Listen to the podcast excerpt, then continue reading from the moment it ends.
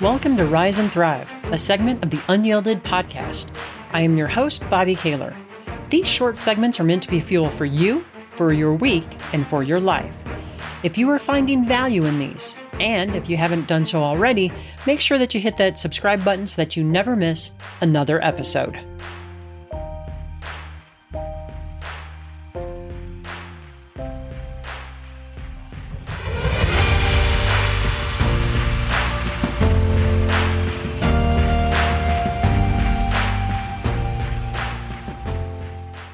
Probably heard this before, but the number one regret of the dying is this I wish I'd had the courage to live a life true to myself, not the life that others expected of me.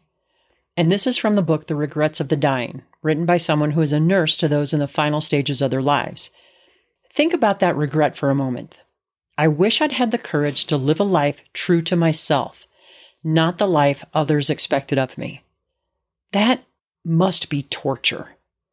It hits close to home for me because I know that I lived the first 32 years or so of my life based on what others expected of me.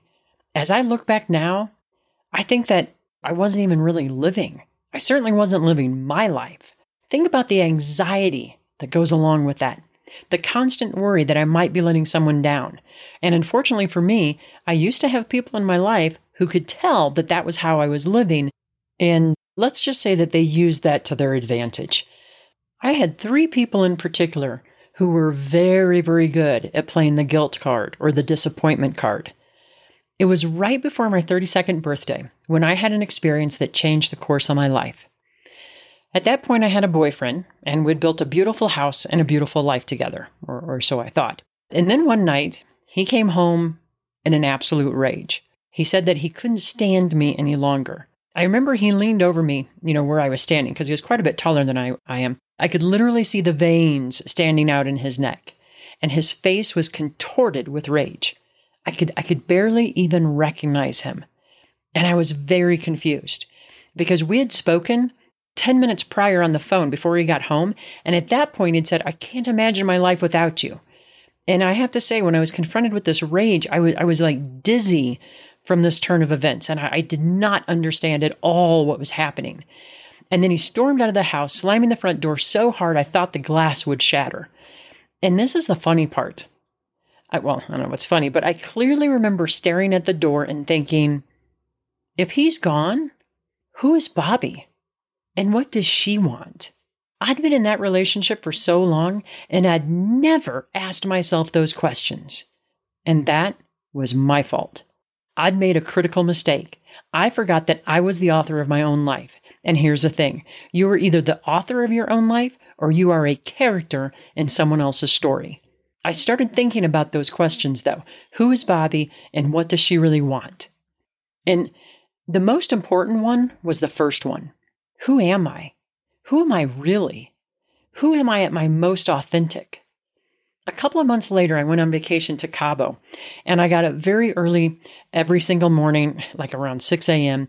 And, and I, I'd head down to the beach and there's this little place where you could buy some coffee and have a little croissant and no one else was out yet. And the, and the sun was just hitting in the water. It was beautiful and it was so quiet.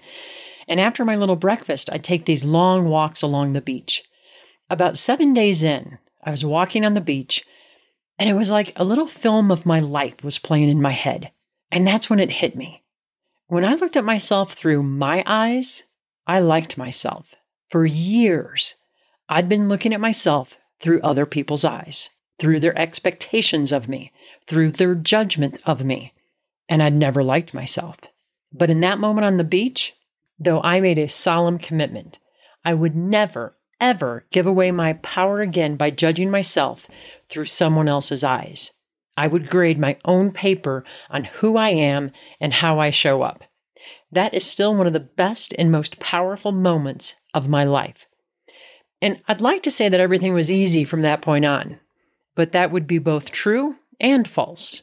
It was true because I started discovering who I was and, and what I cared about.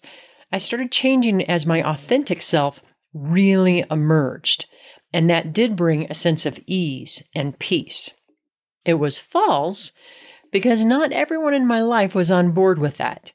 I had both family members and one friend who said, We don't like this new Bobbi. We just want the old Bobbi back.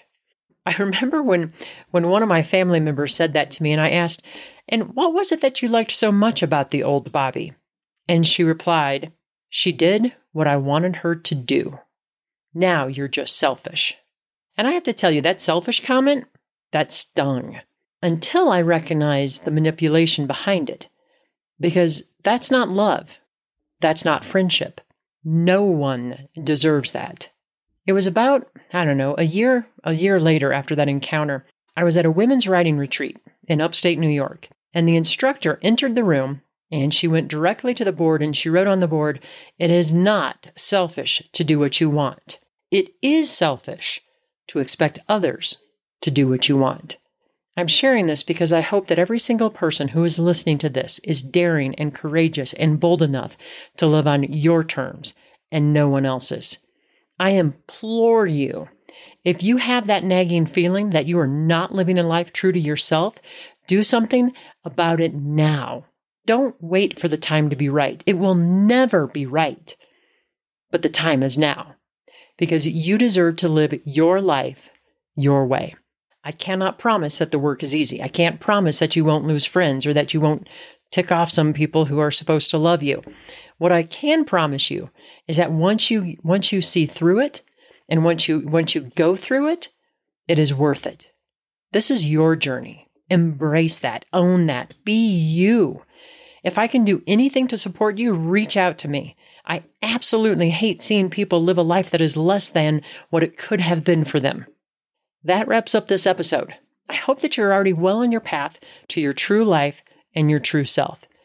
If you know of someone who needs to hear this message, please share this episode with them.